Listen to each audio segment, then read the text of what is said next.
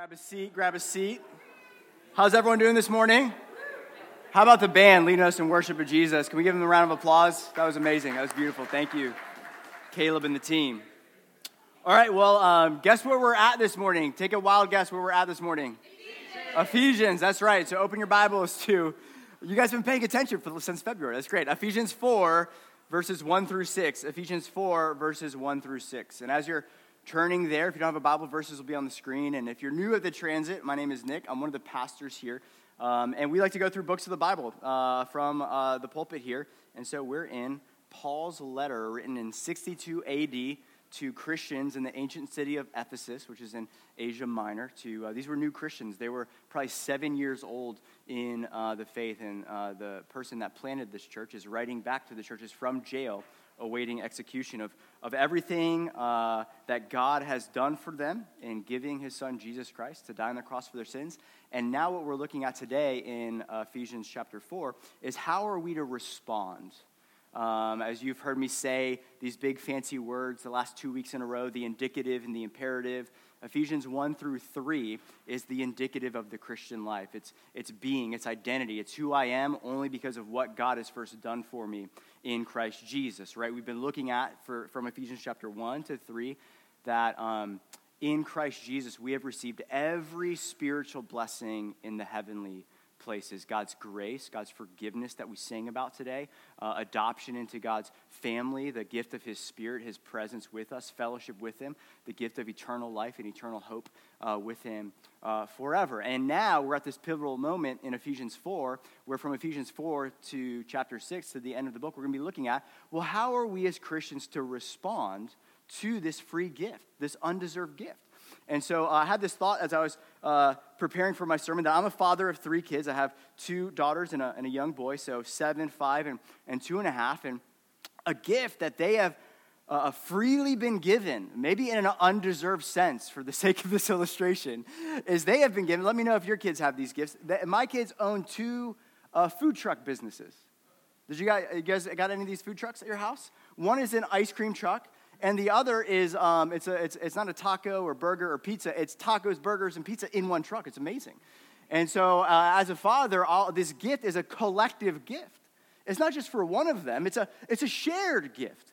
And it's amazing, as one of my favorite activities is uh, to see my kids working in unity to make me burgers and tacos and, and, and, and ice cream and working together to make sure their, you know, their margins are all, you know, tracking with, you know, how much money they're charging and, you know, have to, you know, employment taxes and all that stuff, right? Like, it's amazing to see that unity that they have. And um, the only problem with that unity that I get to enjoy is it lasts about five seconds. And the gift that was given in love and for unity for them and for, because I'm a good father and I, and I love them, although for the sake of this illustration, um, I'm saying that I gave them this, but let me be clear. I, didn't, I don't think I gave them this gift. I think this was bought by somebody else, an aunt or an uncle or grandma or grandpa, okay? Or maybe someone from the church, you're like, oh yeah, we gave that to you because we didn't want it in our house anymore. But anyways, often it works out where all of a sudden this shared collective gift given in love and for the sake of love is all of a sudden there's division, there's there's rivalry. All of a sudden, what uh, was given, and there's this sense of this is ours, now is mine. This is my food truck. I'm the boss. You're flipping the burgers too slowly. Um, and uh, you need to, to move faster. You're fired, and uh, you, you know, and all these things. They're firing each other and calling HR. They don't even know what HR is. They're calling them. Anyways, this is, um, and the reason I share that is this precious gospel. Uh, often we can just have a very narrow, individualistic view of our relationship with God and the grace we've received. Obviously, it's, it's individual. It comes to the, the gospel is, is for me. Uh, my sins have been nailed to the cross. My, my debt has been paid, so now I have peace with God. Uh, he's forgiven me and He's brought me home, right? That's what we sang about this morning. But we have to have a much broader uh, view of the grace that we've been given, and that realize that what the scriptures teach us is that Jesus has reconciled not us as individuals back to God, but in one body, the church back to God, that we collectively have received this gift. So that's what we're going to be talking about today, is the very first thing that the Apostle Paul mentions in our text in, in responding to the gospel is unity is unity, is one of the, the primary ways we can respond in a manner that's worthy of the grace we've been shown. Uh, that gift given in love is now is by how we love one another and we strive for unity. So my sermon title is this unity is worth fighting for. Kind of a play on words there. You don't think about fighting with unity, all right? But unity is worth fighting for. And the truth of the matter is that there's so much at stake on the other side of our unity. Like what Jesus has given us through his death, the gift of the church, is beautiful. It's amazing. My life has been radically and powerfully transformed, yes, by Jesus and yes, by his church right? And so that's what we're celebrating today, that this is dear to, to God. And so, because the church is precious to Jesus and Jesus is my Lord, then the church now becomes precious to me. And I have to caution myself and, and slow down when I'm eager to cancel the church or slander the church or seek to divide the church and not strive for unity as we're commended in the scriptures today. The very first thing that the Apostle Paul commends us to on the other side of the gospel is now body of believers in that context made up of jews and gentiles who historically were hostile to each other strive for unity so let's read this text and then we'll pray and we'll dive on in ephesians 4 1 through 6 verses will be on the screen i therefore a, a prisoner for the lord urge you to walk in a manner worthy of the calling to which you have been called, with all humility and gentleness, with patience, bearing with one another in love, eager to maintain the unity of the Spirit in the bond of peace. There is one body and one Spirit, just as you were called to the one hope that belongs to your call, one Lord, one faith, one baptism, one God and Father of all, who is over all and through all and in all. And all God's people said, Amen. Let's pray. Father, we thank you for your word. We thank you for your truth. And we thank you, Lord, for the gift of family, for your church. Jesus, this was your idea. Jesus, you're the only reason all of us are here today. From different backgrounds, different stories, different nations. You're the reason. You did this. And you call it beautiful. And Lord, what you call beautiful, may we not say anything else, Lord Jesus. And so, God, would you come, Holy Spirit, would you convict us and, and, and illuminate the darkness in our hearts where we might have uh, a bitterness, Lord, to those that have, have wronged us, or, or maybe at large, Lord, there's, there's prejudice in our heart, Lord Jesus. There's, there's things that are antithetical to your love, antithetical to your gospel in our hearts, God, and would you lead us in beautiful repentance? today, God. We want what you want. We want a church unified in love, God. You've given us this grace together from your love and for the sake of loving one another. What a beautiful calling that we have a community. You didn't leave us in isolation, but you gave us the precious gift of community, that which we were created for. We were created to belong, and we belong here, and you brought us here, God. So we say, Thank you for this church. God, thank you for brothers and sisters in Christ. This was your idea, God. You've done it, and it's for our good, Lord Jesus. And so, God, would you help us to, to uh, uh, relationships are hard sometimes, Lord Jesus. The greatest source of joy and also the greatest sources of pain in our life, Lord God. Would you bring healing to wounds today that maybe people have been holding on to for decades? Would you, Jesus, invite us into the freedom of forgiving our enemies? releasing resentment against those who, who maybe have, have hurt us, Lord Jesus? Would you show us the way of the cross, which is the way to freedom, Lord Jesus? To forgive others the way we've been forgiven. So we look to you, and as we look to you, and as we look to your cross, and we look to the payment for our salvation, it has to, uh, by your Spirit, well within us humility, God. But who's a God like you? that would do so much for me. And now, how can I live my life not for my agenda, my will, but for your will? And to make sure that the love and the grace and the kindness that's been shown to me extends through me, God, to your church and through the four walls of the church to those outside the church who desperately need the grace and the mercy and the kindness and the compassion and the love of Jesus that I have experienced. And so, Lord, come and have your way with your word and with our hearts in Jesus' name. Everyone said, Amen. All right, well, the first thing that sticks out in this exhortation, the scripture uh, that we're looking at today, is the tone of the Apostle Paul's voice in this, exer- in this exhortation. If you kind of look at the language in verse 1, there seems to be kind of a genuine, heartfelt concern in Paul's language and tone that he's using, right? Uh, he says, I, a prisoner for the Lord, I urge you, I urge you, walk in a manner worthy of the calling to which you have been called, the, the gospel, the grace, the salvation that you've been given. If I were to restate kind of what he's saying, he's, he's saying, Ephesian believers, uh, you know me, you know where I'm at, you know that my days are numbered. I'm writing to you from jail for Jesus, awaiting execution, and my days are numbered. And I urge you and I implore you, Ephesian church, land the plane here, transit church Walk in a manner worthy of the undeserved kindness and love and grace that's freely been given to you in Christ Jesus. You see this not condemnation of the Apostle Paul, but this heartfelt concern, this fatherly moment on one knee to the kids look me in the eye. I, you have to get this. There's so much at stake. There's so much at stake if you guys get proud and divisive. Yeah, this, this ship can sink really quickly. And, and far more than that, there's so much beautiful work that God wants to do in your midst and through you if you guys can stay humble and patient and kind and walking in a manner worthy of the Savior who's called you to follow in his footsteps. And so, what I'm getting at is Paul is serious, not flippant, about how we steward God's grace in our lives. There's a, a, a solemnity, a, a, severity of his tone here that this is actually serious. That we're not, we haven't received cheap grace, that what we've been given is costly. And that what we see here, if the exhortation is walk in a manner worthy of the love we've been shown, well, then it begs the question, or not begs the question, but it shows us that it's actually possible for us to not walk in a manner that's worthy of the grace we've been shown. And, and uh, to illustrate that, you might be asking, well, how would we walk unworthy? What would that look like on the other side of the cross? On the other side of me being forgiven and, and saved and adopted and, and redeemed, on the other side of the cross, what would it look like for me in the church to, to walk in a way that's not worthy? Well, let's just state the opposite of everything that Paul says. The Holy Spirit said through Paul. And this is how I rephrased it here. Um, this is not scripture.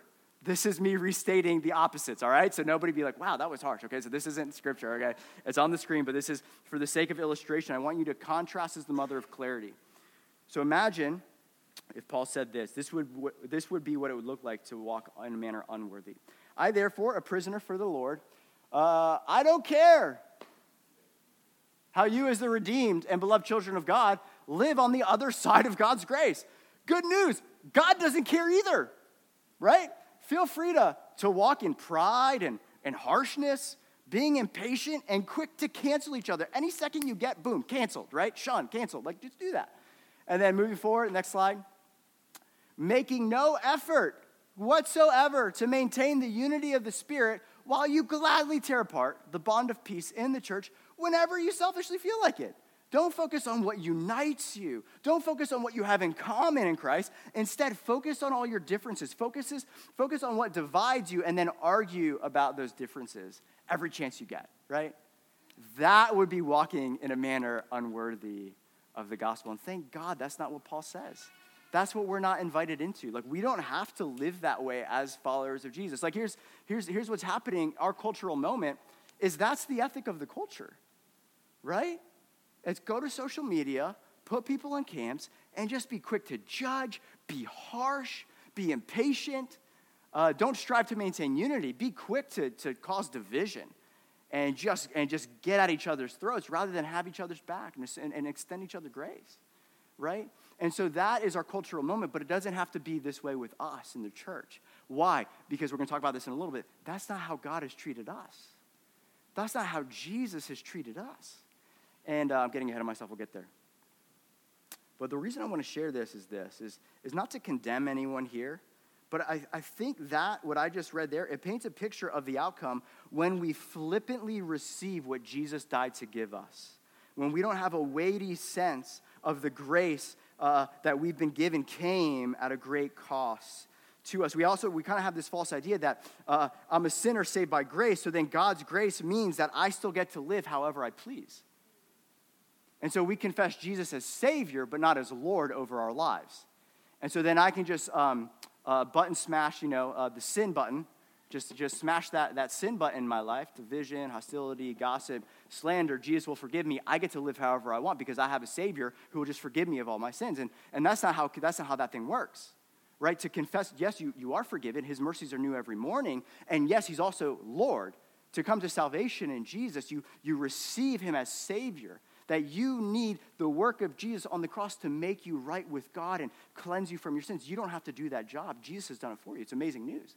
And then with that com- comes confession of lordship that God is God. He is Lord over your life, meaning this that now your prayer isn't God, make my will be done, but God, uh, help me die to my will so that I can live so that your will is done and your name is glorified and that your kingdom advances, not my own in my life. We, we can't just confess Jesus as Savior and not confess Him as Lord. That would be cheapening the work of the cross and not stewarding His grace well.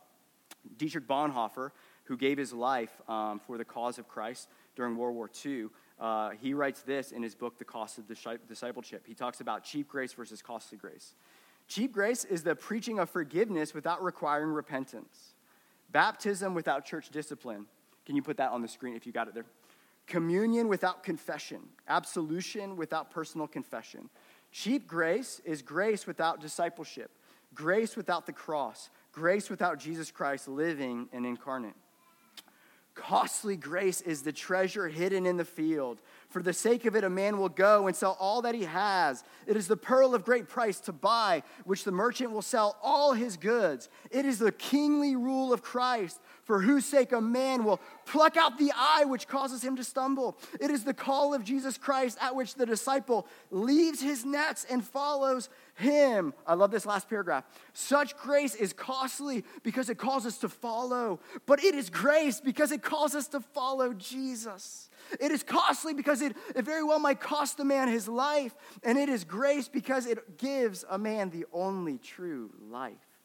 It is beautiful, isn't it? It is costly because it condemns sin, and grace because it justifies the sinner. And above all, it is costly because it costs God the life of his son. You were bought with a price, the scripture says, and what has cost God much cannot be cheap for us. That last line is everything I'm going for right now. This is how we walk in a manner worthy of the gospel. It costs God so much to bring you and I here this morning. If you're a church member, that's not just something like, you know, at the transit. That was Jesus, the cost of the, of the Son giving his life to bring us together. I love that last line. What has cost God much cannot be cheap for us. And so, returning to our text in verse 3, notice the command is not, I urge you, create the unity of the Spirit. Create the unity. No, we don't need to create unity. What it says is be eager in verse 3 be eager to maintain the unity of the Spirit. And the deduction that follows is that Jesus Christ has already made us one. We don't create unity. We don't, we don't strive to, to kind of to create something that isn't already there. Jesus Christ has already called us brothers and sisters. He has already redeemed us as the family of God. We belong to God the Father. We've been adopted. Jesus Christ has made us one. And so, and so what God is saying as, as the body of Christ, the temple of his spirit, the family of God, that Christ died to give you this precious gift. And now the exhortation is just maintain what Jesus has already done. Maintain what he's done because he gave it by his death. What has cost God much cannot be cheap for us. And, and this, yes, this unity that Jesus gave us was costly, but also what's interesting in verse 3 is that it's not our unity we're striving for. If you look back at verse number 3 uh, in our text, it says, it doesn't say in our text, maintain the unity of the church. Right? You would think that that's what it would be maintain the unity of the church. Instead, the refrain is maintain the unity of the Spirit. Maintain the unity of the Spirit. And so, what I want to what I want to hone in on from that is often in the church when we have conflict with one another, we just think it's me and this person. Like, I mean, I got beef with you, or you got beef with me, and uh, maybe we'll double down. And you guys understand when I talk about beef? You know, is that like okay? Anyways, just make sure you're tracking with me. I have issues with you, you have issues with me, and instead of us seeking reconciliation, we're going to harden our hearts. We're going to talk to everybody else in the church about it, get uh, get everyone else on our side, and then you know so on and so forth. Um, and what we need to understand that it's the unity of the spirit in the church and so if i have beef with you and you have beef with me there's a third party that we need to, to yield to as well who's involved in that and it's god the holy spirit because we the church are the place where god dwells by his holy spirit in the bond of peace, the unity of the Spirit. And so when we have division with each other, we can't sever the unity of the Spirit, but it's almost as if we are trying. We are trying. We have a and we're trying to, to, to, uh, uh, to tear apart what God has brought together. I love doing weddings, and my, the last line of doing a wedding is, uh, What God has joined together, let no man dare separate, right? It's that Bible verse about marriage, but it applies to the church. Like, we have to understand the cost that Jesus paid to make us one in a covenant, God's covenant family.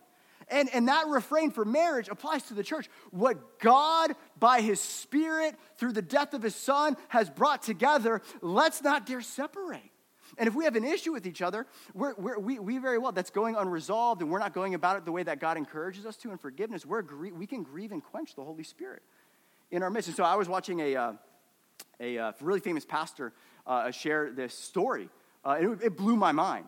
And uh, he was talking about this, this secret sin uh, uh, that he, he had. It wasn't adultery, but it was a secret sin that his wife didn't know about early on in his ministry. And he was a popular preacher in his ministry. And he was praying before this big conference that he was going to speak at one night. He goes, God, would you just bless, uh, God, just bless my preaching, bless the, you know, the message, bless the blah, blah, blah. And, and he hears clear as day, he goes, according to him, he goes, and I felt the Lord say, until you confess this sin to your wife, I will never bless your preaching.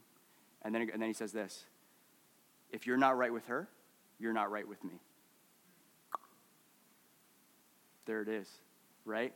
And so then, and then he, he unpacks that story of confession and, and repentance and, and so on and so forth. But man, oh man, we like, we got to be quick with our division and, and hostility or prone to judgments that, hey, if we have an issue with, with one another, it's, it's not just it's not just us involved in that, in that conflict, right? That, that if, if, if I want to cancel the church, I want to cancel another man's bride that, that he bought with his, with his blood. Um, and this is what Jesus says in, in Matthew, uh, Matthew 5, 23 through 24. If you are offering your gift at the altar, and there remember that your brother has something against you, leave your gift there before the altar and go. First be reconciled to your brother and then come and offer your gift. And so as I'm speaking, I'm just, I'm just praying that the Holy Spirit would come and search us. And there's no condemnation. Condemnation is a dead end. So you're a sinner, good luck. But the conviction that God brings leads to an invitation to newness of life.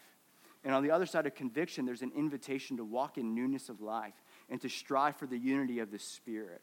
And so, if as I'm talking, the Holy Spirit is bringing people to mind or, or, or, or, thoughts to mind that you've had about other people in your life or conversations that you need to have, I would encourage you. We're going to have a, a prayer team up here after the service. Come and receive prayer. If anything has resonated with you and you feel like God's encouraging you to forgive or to release resentment or have hard conversations or, or whatever it is, I encourage you to come forward and receive prayer because we see the Father heart of God. I'm a father. And if my kids are, are coming to me, but I know that I know that my oldest hates my second, my middle child. And they're just, they just got beef. And I've told them time and time again to, hey, come on, resolve this conflict. But the oldest keeps coming to me to say, Daddy, I love you. Let's go get ice cream and all this stuff. And I'm saying, I love you, but if you're not, like, we're a family. I need you to reconcile with your sister before you come and think that we're all right. I love you. You're not, you're not, I'm not unadopting you. Like, like hear, hear me this. Your eternal union in Christ will never be severed. Once a child, always a child of God. You belong. Uh, nothing can separate you from God's love. But our uh, experiential fellowship and relationship with God can be hindered by sin and unrepentant sin. And so God's invitation to, to release that and reconcile is so that there's unity vertically and unity, unity horizontally. So moving on to our next point. Okay, well, that's great, Nick. How do we maintain unity of the Holy Spirit? Well, I love the realism of our text today. It's super real. Maintaining unity is hard work. There's this false notion in the church today that, that what unity means is that today um, all of us are going to hold hands in a circle, and I'm going to start playing an acoustic guitar. Somebody's going to come up on a djembe, and we're just going to sing the Barney I Love You song. And everything's I love you, you love me, we're one happy family. Singing with a great big hug and a kiss from me to you. I forgot the last line. Sorry. it's been a minute since I watched Barney. But that's like a false notion of Barney, right? Like, uh, relationships are tough. I was listening to a podcast. If you're taking notes, uh, uh, uh, here's a freebie podcast called With You in the Weeds. It's biblical counselors who gather and they're talking about anger, they talk about anxiety, they talk about depression, they talk about conflict. It's a great podcast. I've been listening to it uh, called With You in the Weeds. Listen to that.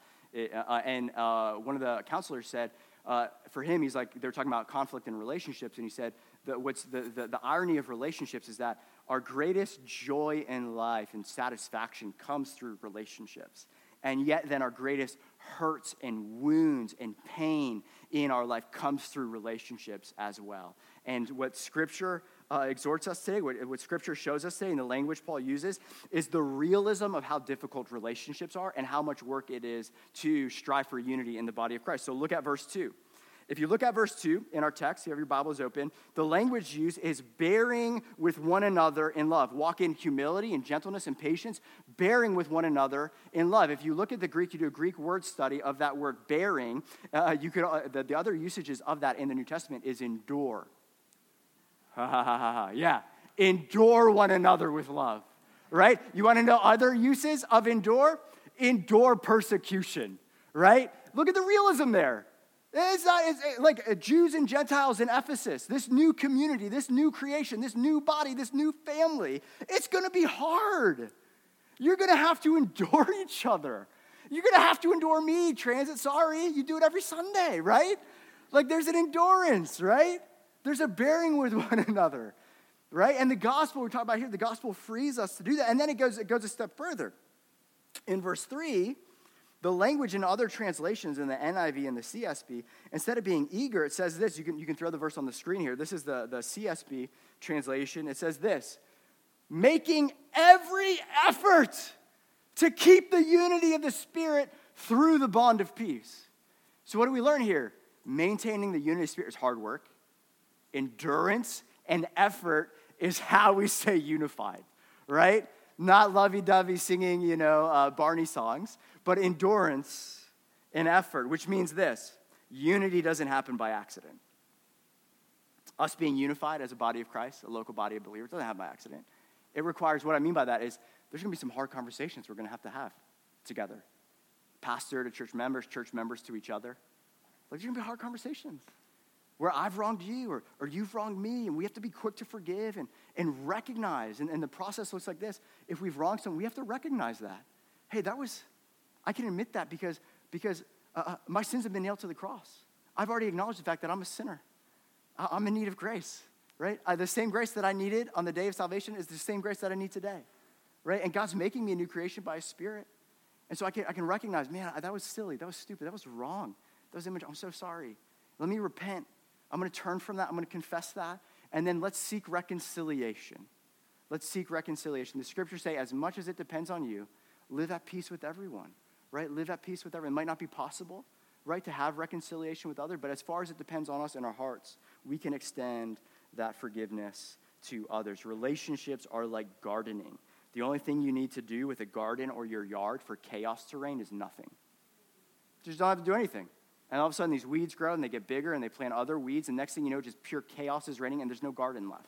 So the only thing you have to do is absolutely nothing to maintain a garden. And relationships are like a garden. When you see a weed pop up, the sooner you can pluck that little guy, the faster you can move on and maintain that garden. But if you let that root of bitterness creep up in your heart, the roots run deep and deeper and deeper, and then they plant other roots and other roots and other roots. Let the Holy Spirit through His Word. We're not here to hear a good sermon. We're not here to, to do church well. I'm not here to play the preacher. We're here to obey God's Word and say yes to His invitation to new life. If there's bitterness in your heart, release that today in prayer.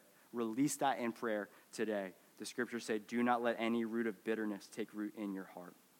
Let's earnestly desire to maintain the unity of the Spirit. So then it begs the question well, relationships are hard because we're sinners. Well, what virtues are necessary to embody in our life that will make that unity possible. Well, verse 2 tells, tells us this walk in a manner worthy of the gospel.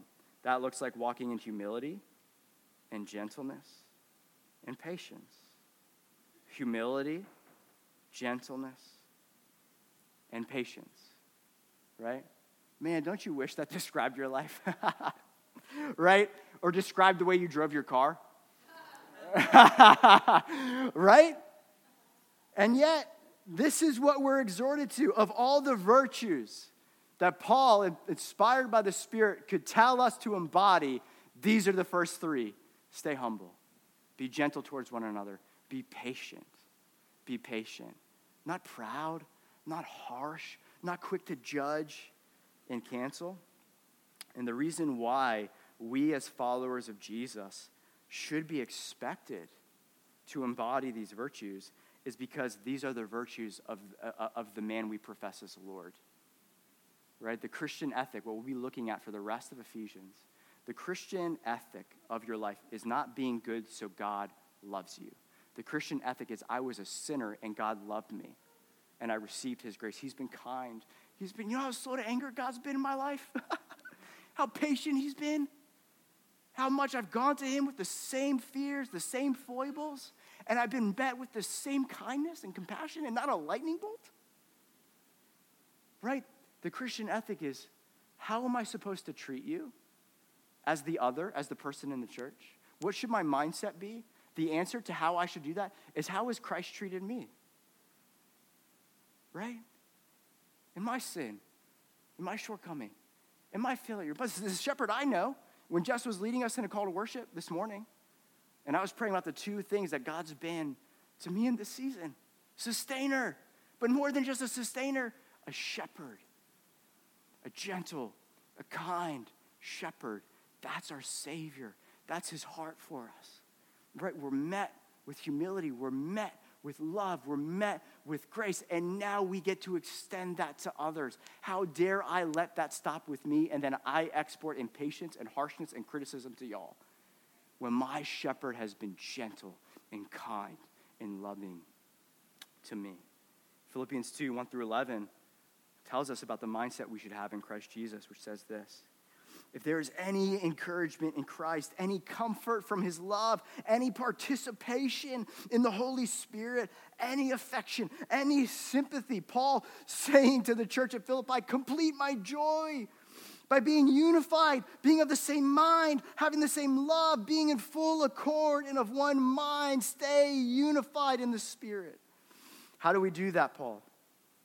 Get over ourselves do nothing from selfish ambition or, or conceit, but in humility count others more significant than yourselves.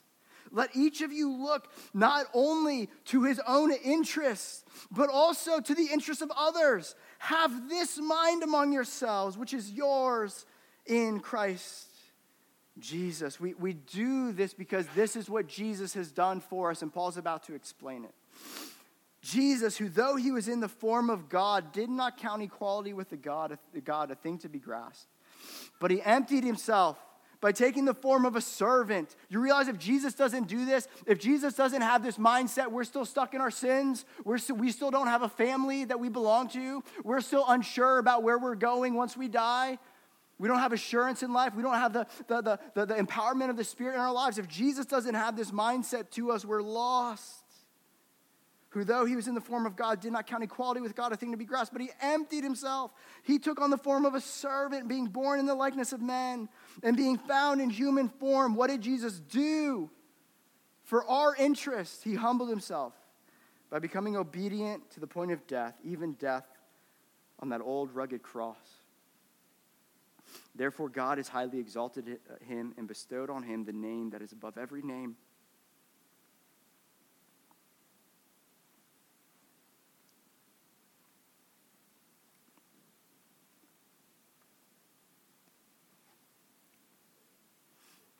so that at that beautiful name, every knee should bow in heaven and on earth and under the earth, and every tongue confess that Jesus Christ is Lord, to the glory of God the Father.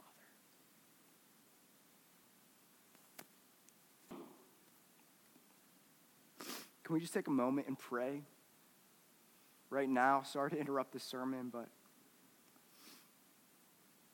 let's just pray and remind ourselves of how good and kind our shepherd has been to us.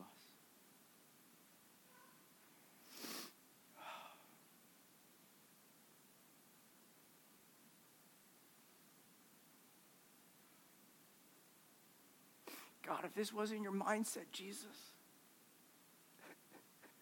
if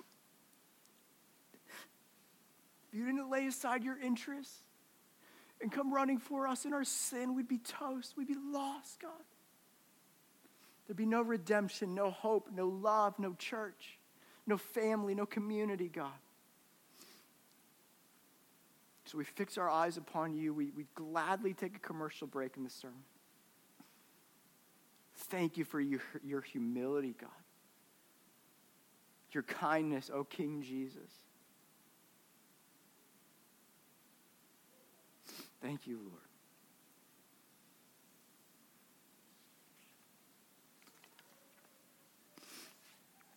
Amen. And so, what we learn here is that it's the gospel if there's a community on the face of the earth, there's a community on the face of the earth where unity is possible, it's in the church of Jesus Christ. Because the gospel is what makes unity possible. The gospel is what makes unity possible. I can forgive you when I've been wronged by you because I've been forgiven by God. That's what we're celebrating today. That's weighty, that's massive. I've been forgiven by God. I can be patient with you because in my sin and in my hostility towards God, God sought me out. In my sin, He came running for me and He brought me home. He's been patient with me. How could I not be patient with you? In my continual lack of getting over certain things in my life, God's been gentle with me. I can be gentle with you on this journey to glory. Have this mindset among yourselves. Have your mindset have this mindset among yourselves, which is yours in Christ Jesus. Thank you, Lord, for that. And so, shifting gears here, um, what humility says is that this is no longer about me. This isn't my church. This isn't about my interests. Pride says that it's all about me and my needs and my interests. And that's why, um, if we uh, embody pride rather than humility on the other side of the cross, actually unity is impossible. Because if I come to this gathering of believers and I, and I say that everyone here exists to meet my needs, the second you don't meet my needs, I am harsh and impatient and I cancel you. But if I come humbly and I say, This isn't my church, this is God's church. I don't, I don't have the proof of purchase for this church. Jesus Christ does through the empty tomb. He owns this church. It's his church. And now I belong to this church and gladly get to be used by him to meet the interests of others. And so this is the mindset we're being called to today. Is today I just want to encourage us if we came here today, was our mindset my interest and how I can get my interests met or are we also thinking about the interest of others? Hey, somebody's here is, is new. What would it look like to welcome them and, and welcome them the way that God has welcomed me to his table? Hey, someone here, I know they're going through a hard time. Could I just offer to, to pray for them? What would that look like for us to embody this? And lastly, I'll move on with this last point if we're proud and, and, and just seeking our own interests, what, what, what will happen in the church is what we'll do is we'll, we'll amplify and demonize our differences rather than celebrate our similarities. And so, in the context of the early church, where Jew and Gentile in Ephesus were gathering, is there was a historic hostility between Jew and Gentile. They grew up in totally different worlds right? They looked different, they talked different, they ate different, they dressed different. Everything was different about Jew and Gentile. They were divided pretty much on every uh, way you could be ethnicity, religious, political tendencies, what was, what was virtuous, what was not virtuous, so on and so forth. There was a million things that could have divided them. And in light of that, Paul goes on this oneness rant in our text. I don't know if you guys caught this in verses four through six. It's the oneness rant where he lists seven ones that Jew and Gentile that make up the church in Ephesus have in common. And this is what he says There is one body. So there's not a Jewish body or a Gentile church, or Jewish church or Gentile. There's one church. There's one spirit. There's one Holy Spirit that fills the church. The same Holy Spirit that Paul had fills us today uh, Holy Spirit inside of me, it's inside of you. There isn't a, a male Holy Spirit, a female Holy Spirit, a Jewish Holy Spirit, a Gentile Holy Spirit. It's the same Holy Spirit that's inside of me is inside of you. Just as you were called to one hope. Our future looks exactly the same. With Christ forever, undeserved, basking in the glory of God. There isn't a different hope that we celebrate. There's one Lord that we profess as Jesus Christ. There's one faith. There's one entryway into the kingdom, the profession of faith, of putting your trust in Jesus. There's not multiple ways. There's one faith. There's one baptism. There's one sign of belonging to the covenant people of God. And there's one God and Father of all. We all share the same Heavenly Father who promises to provide for our needs. And this God is over all, through all, and in all. And what we see with this list is that which is most precious and dear to us as, as children of God is that which we share in common. That which is most dear to me, my Lord, my Father, the, the Spirit, the Trinitarian God, that we that, that which is most precious and dear to me, we all have in common. And so, why would we then amplify what we have not in common in our differences and divide over that rather than celebrate and unify over what we have in common? And what Paul, I believe, is doing here is he's giving a new set of lenses to the church. A new set of lenses. The lenses that in this cultural moment that we're in, that the, the, the, the culture out there wants to have, have us wear as Christians, is put people in camps. Put people in camps and then cancel them. Wherever you're at politically, wherever you're at with anything, religion, politics, whatever, put people in this camp and then you can cancel them, write them off. They're evil, they're the enemy, so on and so forth. When you become a follower of Jesus Christ, I hate to burst your bubble, you forever forfeit the right to choose who you, whom you're going to love. Because your Savior, who we sang to today, said, uh, uh, uh, Love your enemies and pray for those who persecute you. That's what Jesus modeled for us in his life as, as he was being crucified and saying, Father, forgive them, for they do not know what they're doing. We embody that. So even if we put people in camps, well, sure, put them in the enemy camp, Jesus says, now pray for them. Love them. Do, do to others what I've done for you. When we become followers of Jesus, we forever forfeit the right to pick and choose whom we love. Instead, Galatians 3 28, these are the lenses that we're to view the church through. There is neither Jew nor Greek, there is neither slave nor free, there is no male and female, for you are all one in Christ Jesus. Let's today celebrate and sing about and focus on the oneness that we have shared in Christ Jesus. And let's celebrate that today. And next week, Elder Seth Shook is going to be preaching about the variety of that in that body, just like a body is made up of a variety of members, that yes, we're one, and yet in God's beautiful design, we're so different and the, the way that God is magnified and the work of Christ is magnified is how even though across our different giftings and our different backgrounds, we're still unified under the banner of Jesus Christ and the gospel. So, band, you can come on forward. We're going to conclude um, with communion. And let me read John 17, 20 through 21 to close out our time. Uh, in John 17, Jesus is about to be betrayed. He's about to uh, go to the cross. He's about to be betrayed. In 24 hours, he's going to be nailed to uh, the cross. And this is the last prayer in the upper room after he shared the Lord's Supper, that Passover meal with his disciples. He's praying. And this is what he prays to the Father before he gets betrayed I do not ask for these only, but also for those who believe in me through their word, that they may all be one. You see, what's the heart of Jesus for us? That they may all be one, just as you, Father, are in me, and I in you, that they also may be in us, so that the world may believe that you have sent me. The glory that you have given me, I have given to them, that they may be one, even as we are one. I in them, and you in me, that they may become perfectly one, so that the world may know that you sent me and loved them, even as you loved. Look at the prayer of our Lord and Savior for the church. Oh, Father, make them one as we are one. May the love, the unity, the joy, the fellowship that we experience now, may they experience it. And, uh, and there's so much at stake in our unity that on the other side of this beautiful, blessed unity that comes about through the work of Jesus by His Spirit, it says this the world will know that Jesus Christ is the Messiah and the reigning King that when the world looks in and they're invited in to this, this outpost of heaven, this refuge, this haven in a world on fire where we are unified over a variety of things that could divide us, we're unified under the banner of Jesus. The world looks in and say, these people belong to Jesus. He's Lord, I want in. That's the beautiful invitation. So before we take communion, uh, commemorating uh, Jesus' uh, uh, death on our behalf for our sins, let's go to the Lord in prayer. And uh, I'm going to lead us in a prayer at the end. But here's my encouragement to you before we take communion. Here's the invitation that I I want to extend to you. Ask the Lord, where are you inviting me today to strive to maintain the unity of the Spirit? Where in my life are you inviting me, God, to maintain the unity of the Spirit, God? And so, what the Holy Spirit might do in that moment is the Holy Spirit might reveal some resentments, unresolved resentments you have in your heart, or the Holy Spirit, or, or, or people that you need to call and, and, and reconcile people that you've wronged.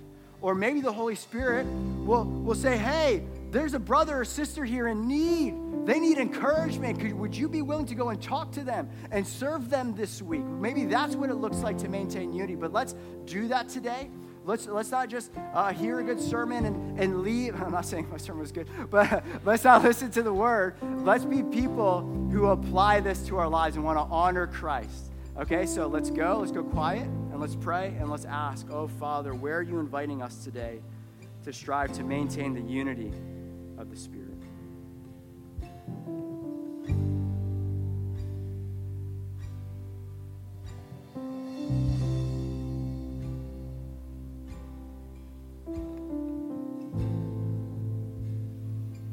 Holy Spirit, would you come?